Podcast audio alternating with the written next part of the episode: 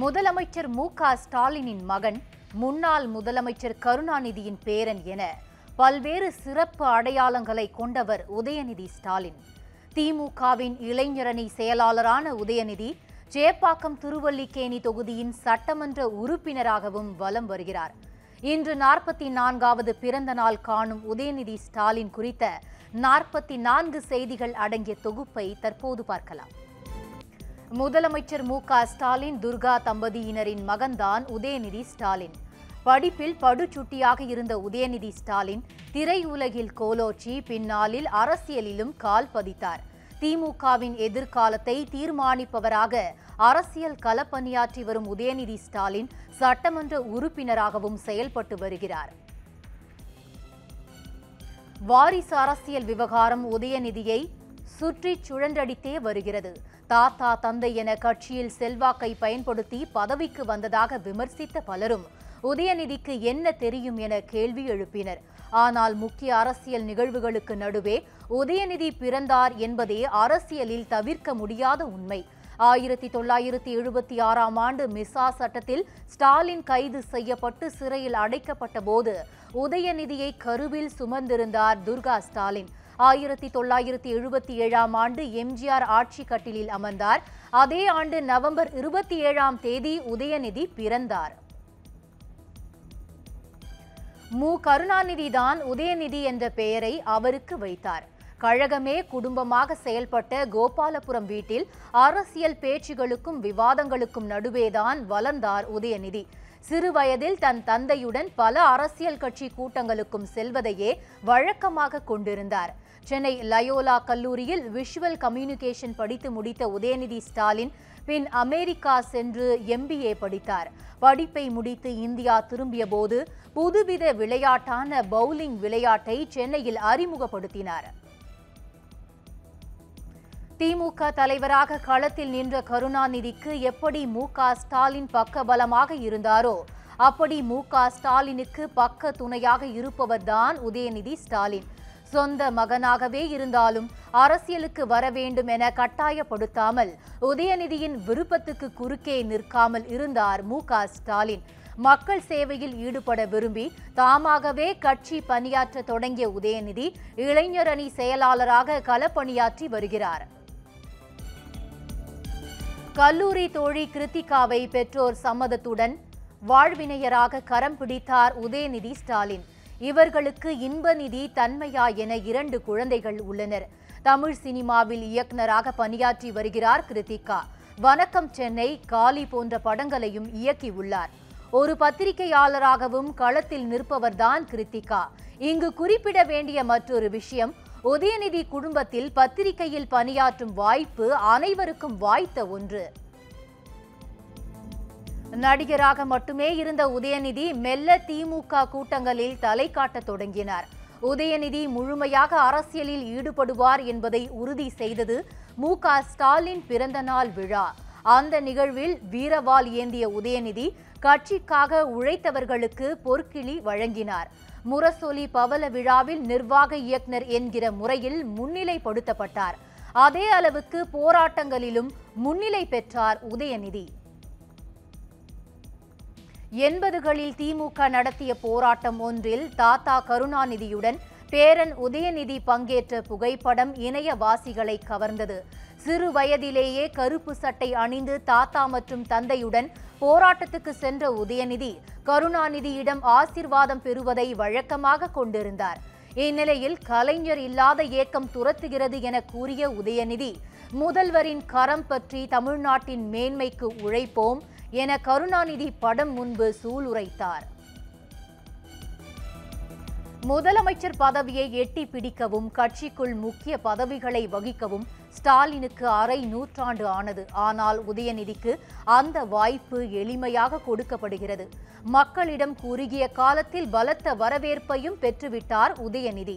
பாய்ச்சல் காட்ட வேண்டிய இடத்தில் பாய்ச்சல் காட்டுகிறார் பொறுமையாக இயங்க வேண்டிய இடத்தில் பொறுமையாக காக்கிறார் என்று தொகுதி மக்களே புகழ்ந்தனர். அதனை தக்க வைக்க மென்மேலும் மக்கள் பணியை ஆற்றுவதே சிறந்த அரசியல்வாதி என்ற பெயரை அவருக்கு தரும் என்பதே பலரது விருப்பமாக இருக்கிறது. தமிழ் திரைப்பட தயாரிப்பாளராக உதயநிதி கால் பதித்ததும் திரைப்பட வரலாற்றில் கவனிக்கப்பட்ட ஒன்றாக உள்ளது. உதயநிதி ஆரம்பித்த ரெட் ஜேம்ஸ் மூவி தயாரித்த படங்களுக்கு அப்போதைய அரசு குடைச்சல் தந்ததாக பேசப்பட்டது. ஏழாம் அறிவு படத்துக்கு வரி விலக்களிக்க வெகு காலம் ஆனதாக அறிக்கை வெளியிட்டார் உதயநிதி.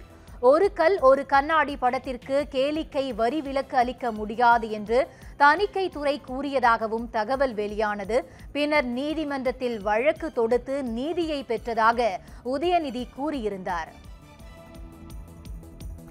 தமிழ் திரையுலகில் தவிர்க்க முடியாத நபராக வலம் வந்தார் உதயநிதி ஸ்டாலின். நீங்களே ஹீரோவாக நடிக்கலாமே என்று பலரும் உதயநிதியை ஊக்கப்படுத்த இயக்குனர் ராஜேஷ் இயக்கத்தில் அன்சிகா கதாநாயகியாக நடிக்க கதாநாயகனாக ஒரு கல் ஒரு கண்ணாடி திரைப்படத்தின் மூலம் அறிமுகமானார். முதல் படத்திலேயே சந்தானத்துடன் இணைந்து டைமிங் காமெடியில் பின்னி பெடலெடுத்த ரசிகர்களை பெரிதும் கவர்ந்தார் உதயநிதி. திரைப்படமும் மெகா ஹிட்டானது. இதன் மூலம் அடுத்தடுத்து தன் திரைப்பயணத்தை ஹீரோவாக தொடர முடிவெடுத்தார் உதயநிதி ஸ்டாலின். ஒரு கல் ஒரு கண்ணாடி திரைப்படத்திற்காக சிறந்த தென்னிந்திய திரைப்பட புதுமுக நடிகருக்கான சைமா மற்றும் ஃபிலிம்ஃபேர் விருதினை பெற்றார்.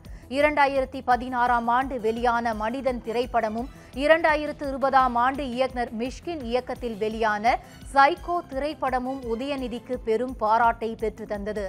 இது கதிர்வேலன் காதல் நன்வேண்டா கெத்து சரவணன் இருக்க பயமேன் போன்ற படங்களிலும் தொடர்ந்து ஹீரோவாக வலம் வந்தார். தற்போது இந்தியில் ஹிட் அடித்த ஆர்டிகல் 15 படத்தின் ரீமேக்கில் நெஞ்சுக்கு நீதி என்ற திரைப்படத்தில் நடித்து வருகிறார்.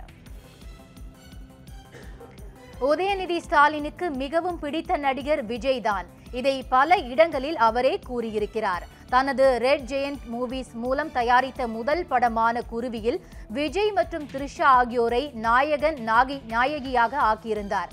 அந்த படத்தை இயக்குன தரணி இயக்கினார். அதன் பின் ஆதவன் மன்மதன் அம்பு என அடுத்தடுத்து பட தயாரிப்பில் ஈடுபடுத்திக் கொண்டே திரைப்பட விநியோகம் என்ற முயற்சியிலும் ஈடுபட்டார் உதயநிதி. இரண்டாயிரத்தி பத்தாம் ஆண்டு மட்டும் நான்கு படங்கள் ரெட் ஜெயண்ட் மூவிஸ் நிறுவனத்தால் வெளியிடப்பட்டு ஹிட் அடித்தது. சினிமாவில் தொடர்ந்து ஆதிக்கம் செலுத்தி வந்தாலும் அரசியல் குடும்பத்தில் பிறந்ததால் எப்போது அரசியலில் ஆதிக்கம் செலுத்துவார் என்ற பேச்சுக்கள் உதயநிதி ஸ்டாலினை சுற்றி எழத் தொடங்கினர். இந்த கேள்விக்கு நடிப்பு மட்டும்தான் என் தொழில் அரசியலில் ஈடுபடும் எண்ணம் இல்லை என திட்டவட்டமாக கூறி வந்தார் உதயநிதி. அதற்கு ஏற்றாற்போல் உதயநிதியின் ரசிகர் மன்றங்கள் அனைத்தையும் நற்பணி மன்றங்களாக மாற்றினார். தனது நற்பணி மன்றங்கள் மூலம் கஜா புயலின் போது பாதிக்கப்பட்ட மக்களுக்கு நிவாரணப் பொருட்களை வழங்கி உதவியதை யாரும் மறந்திருக்க முடியாது.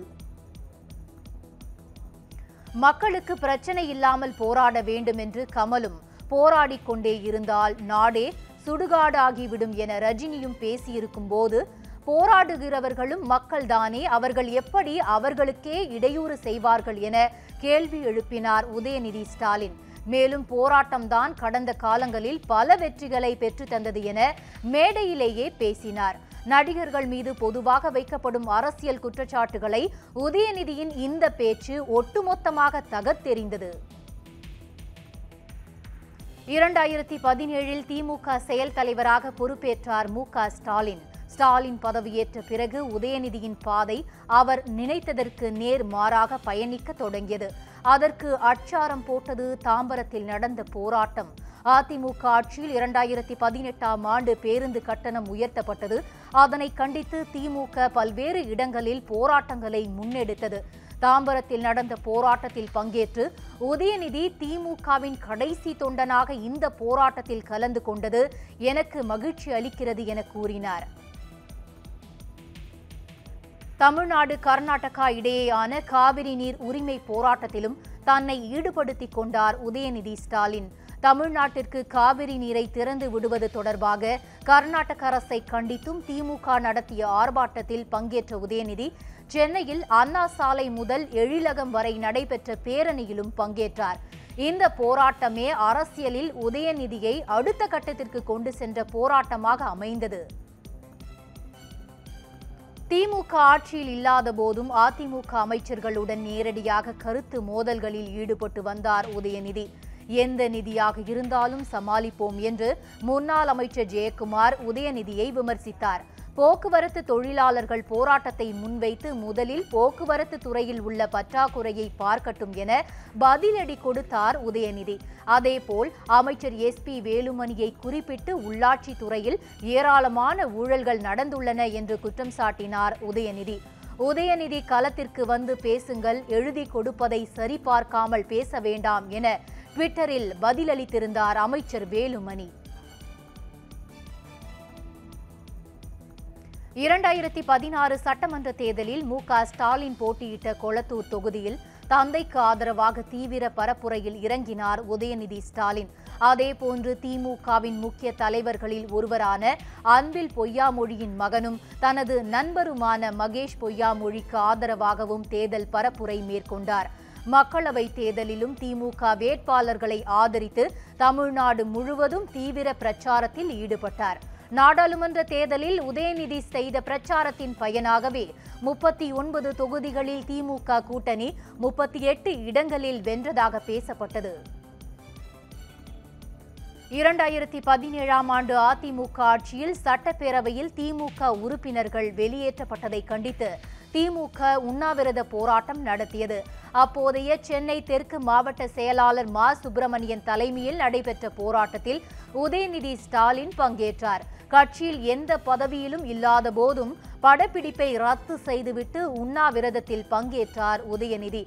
அவர் அரசியலில் களமிறங்க தயாராகிவிட்டார் என்றே பேசப்பட்டது. இரண்டாயிரத்தி பதினெட்டு ஜனவரியில் உதயநிதி பேசிய பேச்சு வாரிசு அரசியல் விமர்சனங்களுக்கு பதிலளிக்கும் வகையில் இருந்தது. கலைஞர் பேரன் செயல் தலைவரின் மகன் என்ற தகுதி போதாது. கட்சிக்காக உழைக்க எனக்கு வாய்ப்பு கொடுங்கள் என வெளிப்படையாக பேசினார் உதயநிதி.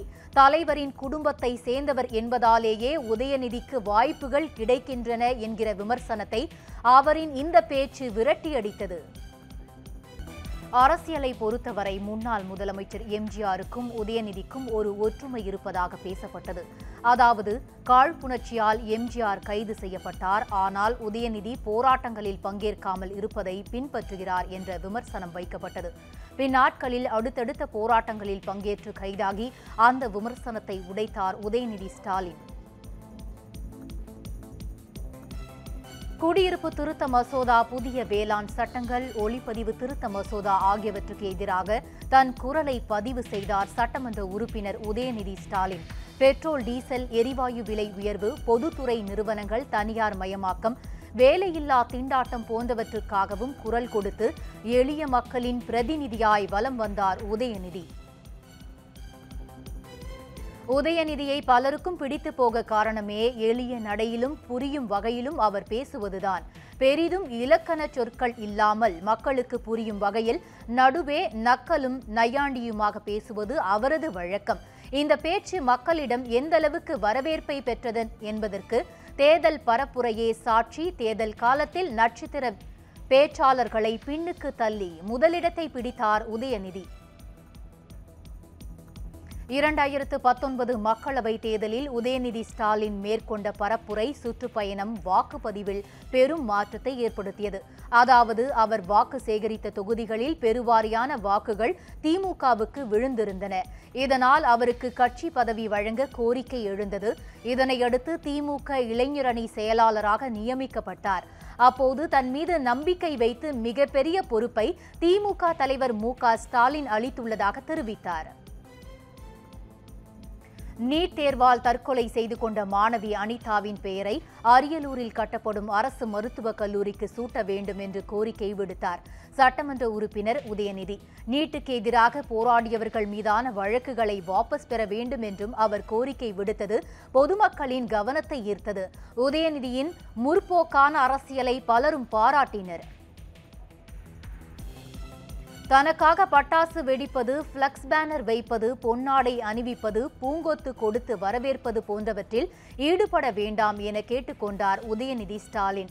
இவற்றில் தமக்கு துளியும் உடன்பாடில்லை என்று அறிக்கை வெளியிட்ட உதயநிதி தாம் பங்கேற்கும் நிகழ்ச்சிகளில் புத்தகங்களை வழங்குங்கள் அது போதும் என எடுத்துரைத்தார். சிறப்பான முன்னெடுப்பை எடுத்துள்ளதாக பலரும் உதயநிதிக்கு பாராட்டு மழை பொழிந்தனர். சென்னையில் கனமழை வெளுத்து வாங்கிய நிலையில் நுங்கம்பாக்கம் கோடம்பாக்கம் எழும்பூர் தீநகர் சேப்பாக்கம் உள்ளிட்ட பகுதிகள் வெள்ளக்காடாக காட்சியளித்தன. தொகுதிக்குட்பட்ட பகுதிகளில் ஆய்வு செய்த சட்டமன்ற உறுப்பினர் உதயநிதி தேங்கியுள்ள மழைநீரை வடிகட்டும் பணியில் ஈடுபட்டார். அத்துடன் வெள்ளத்தால் பாதிக்கப்பட்ட மக்களுக்கு நிவாரணப் பொருட்களும் வழங்கினார். எந்த தொகுதி எம்எல்ஏவும் செய்யாத ஒரு புது முயற்சியாக உதயநிதியால் கொண்டு வரப்பட்டதுதான் புகார் பெட்டி. சேப்பாக்கம் திருவள்ளிக்கேணி தொகுதி மக்கள் தங்கள் கோரிக்கைகளை மனுவாக அளிப்பதற்கு ஏதுவாக சட்டமன்ற உறுப்பினர் அலுவலகத்தில் புகார் பெட்டி அமைக்கப்பட்டது. இந்த முயற்சி பெரிய அளவில் கவனம் ஈர்த்தது. இதனால் முதல்வன் படத்தில் வரும் அர்ஜுனுடன் ஒப்பிட்டு உதயநிதி குறித்து மீம்ஸ் வெளியிட்டு புகழ்ந்தனர் வலைத்தளவாசிகள்.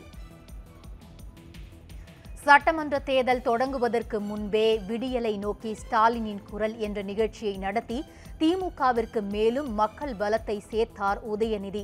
மறைந்த திமுக தலைவர் கருணாநிதி பிறந்த ஊரான நாகை மாவட்டம் திருக்குவளையில் உதயநிதி ஸ்டாலின் பயணத்தை தொடங்கினார். இருநூற்று முப்பத்தி நான்கு தொகுதிகளிலும் எழுபத்தி ஐந்து நாட்கள் பதினைந்தாயிரம் கிலோமீட்டர் பயணித்து ஆயிரத்து ஐநூறு பொதுக்கூட்டங்களில் பங்கேற்பார்கள் என்றும் ஐநூற்றுக்கும் அதிகமான உள்ளூர் நிகழ்வுகள் பத்து லட்சத்திற்கும் அதிகமான நேரடி கலந்துரையாடல்கள் மூலம் மக்களை நேரில் சந்திப்பார்கள் என தெரிவித்தார். அதனை வெற்றிகரமாக செய்தும் காட்டினார் உதயநிதி. சேப்பாக்கம் திருவள்ளிக்கேணிக்கு உதயநிதி பிரச்சாரத்திற்கு சென்றபோது வெற்றி பெற்றால் தொகுதிக்கே வரமாட்டார் என பலரும் முணுமுணுத்தனர். ஆனால் வெற்றி பெற்ற நாளிலிருந்து தொடர்ச்சியாக தொகுதி மக்களின் கோரிக்கை நிறைவேற்றியது தொகுதி மக்களின் பாராட்டை பெற்றது. வீடு வீடாக சென்று குறைகளை கேட்டு அதனை சரி செய்ய நடவடிக்கை மேற்கொண்டதால் விமர்சித்தவர்களே உதய உதயநிதியை பாராட்டத் தொடங்கினர்.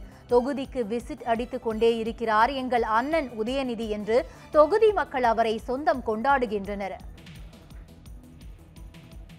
மாற்றுத்திறனாளிகள் மனதை வெல்வதிலும் வெற்றி கொண்டார் உதயநிதி ஸ்டாலின். தூத்துக்குடியை சேர்ந்த மாற்றுத்திறனாளி ஜஸ்டின் தனது இருசக்கர வாகனத்தில் சென்னை வந்து சட்டமன்ற உறுப்பினர் உதயநிதியை சந்தித்து தனக்கு உதவ கோரிக்கை விடுத்தார்.